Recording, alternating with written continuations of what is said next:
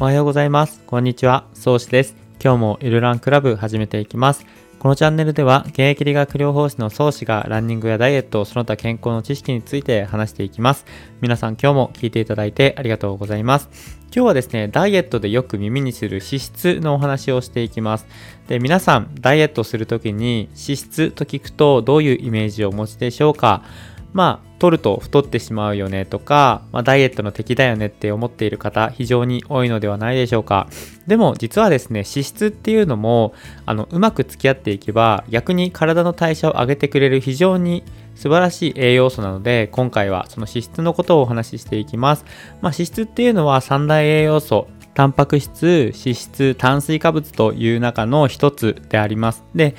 脂質っていうのは、まあ、すごく体にとって大切な物質で、まあ、エネルギーの一つっていうのはもちろんなんですけれども、まあ、細胞膜とか血液、あとはホルモンを作る材料として脂質は使われます。ただやっぱり、あの、脂質って聞くと、まあ、油なので体脂肪になりやすいよねとかっていうイメージを持たれる方が多くて、ダイエットを始めると、極端にね、脂質を減らされるあの方も少なくありません。ただ、しっかりとここの脂質のことを学んでおくことで、非常にダイエットが効率的に進んでいきます。なので、今回は、あの、お話ししていくんですけれども、実はこの脂質っていうところは非常に奥深い、あの、分野になります。っていうのも難しい言葉が結構多かったりとか、結構専門的なお話をしていかなければならないので、少しちょっと2個から3個ぐらいのエピソードに分けてお話ししてみようかなと思います。で、今回はですね、あの、脂肪の中でも飽和脂肪酸っていうところを中心にお話ししていきます。で、まずですね、飽和脂肪酸って何っていうところからなんですけれども、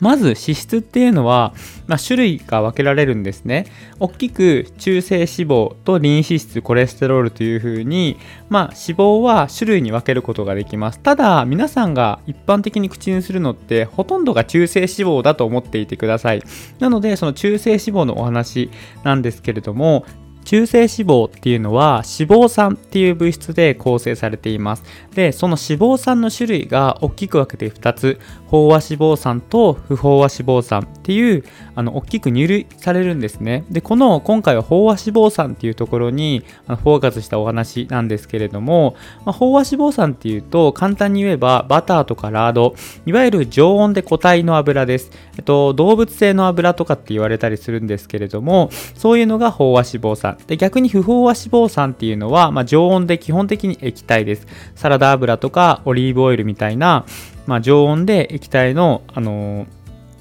形状を示すのが、あの、不飽和脂肪酸っていうものなんですけれども、今回、飽和脂肪酸のお話なんですけれども、飽和脂肪酸っていうのはさらに分類することができて、短鎖脂肪酸、中鎖脂肪酸、長鎖脂肪酸っていう風に分子の長さで短いか中くらいか長いかって分類することができるんですね。で、基本的にあの僕たちが日常生活で、ま摂取している飽和脂肪酸っていうのは長鎖脂肪酸、つまり分子が長いっていう構造のものが多いです。で、まあ基本的にそういう油を取ってるんですけれども、最近注目されているココナッツオイルとか MCT オイルっていうものは中鎖脂肪酸というものに分類することができます。で、そもそもですね、脂肪っていうのは吸収が遅いものになります。まあ、基本的に口にするのって超鎖脂肪酸なんですけれども、まあ、体に吸収されて小腸でさらに吸収されていくんですけれども、そうするとリンパ管を通って確か左の鎖骨下静脈から血中に流れていくように、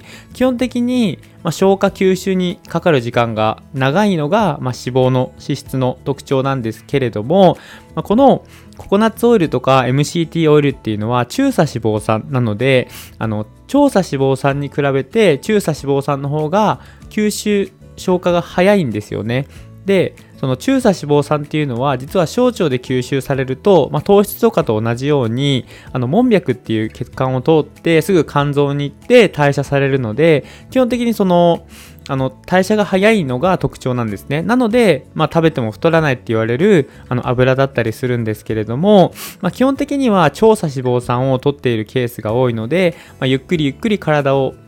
巡って、ま代謝されていくそういう仕組みになっています。なので、まあ、その積極的にココナッツオイルとか MCT オイル取りましょうねっていうのはそういう中鎖脂肪酸を取ることによってあの代謝が早いのでまあ、こう体にねあの脂肪として残りにくいですよっていう意味なんですけれどもただですねすごくここは注意点が必要で脂質っていうのは糖質と一緒に摂ってしまうと脂肪になりやすいです。っていうのもですね糖質を摂って糖質をこう消化している間っていうのはインスリンが体内から出ます。でそのインスリンっていうのはあの脂肪の分解よりも糖質の分解を優先させてしまうホルモンなのでインスリンが出ている間つまり 糖質をとってその糖質が代謝されている間っていうのは体は脂肪を溜め込みやすいタイミングになります。なので糖質制限をした上でしっかりと脂質を積極的にとっていくのは大丈夫なんですけれども、まあ、糖質過多であったりとかあんまりこう何も考えずに脂質をたくさんとってしまうとそれはま体に良くなかったりするので、ダイエットをしている方はですね、ぜひ、ま糖質、脂質のバランスをしっかりと考えていただければいいんじゃないかなと思います。まあ結構飽和脂肪酸、まあ、つまりこう豚とかね、あの牛の動物性の油って聞くとなんかこう太りそうなイメージがあるんですけれども、まあ、この飽和脂肪酸とか短鎖脂肪酸、中鎖脂肪酸、そして調査脂肪酸のようにこの脂肪酸の理解をしておくことで結構その脂質に対する見方が変わってくるのでぜひですねここは知っておいていただいて、まあ、の生活の中でですね結構こう効率よくね脂質を取れればすごくこうダイエットにもね効果的なんじゃないかなと思います。ま、僕もですね、これを知る前は、ま、脂質だけをこう極端にカットするような食生活っていうのを、まあ、ダイエット期間中送ってしまっていたこともあります。ただやっぱり脂肪脂質っていうのは体を構成する一つの大きな栄養素なんですね。あの、まあ、さっき、あの、最初にも言った通り、細胞膜を作ったりとか、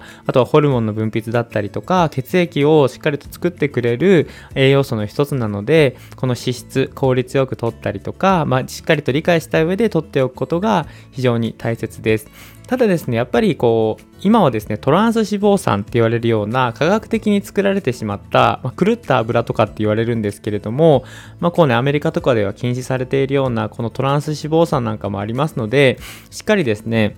なんかあんまりね、菓子パンとか、すごくこう、悪い油を取っているっていう方はですね、積極的にその油を勉強していただいて、まあ、こう、よりね、いい食生活になるように生活に取り入れていただければ非常にいいと思いますので、ぜひ何かこう、皆さんのこの収録が参考になれば幸いです。ということで、今日はこれで終わりにします。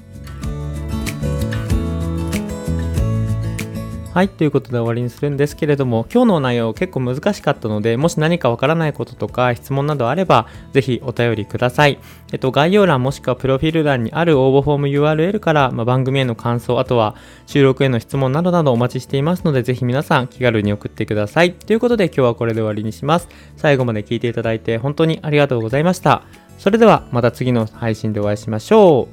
う。さよなら。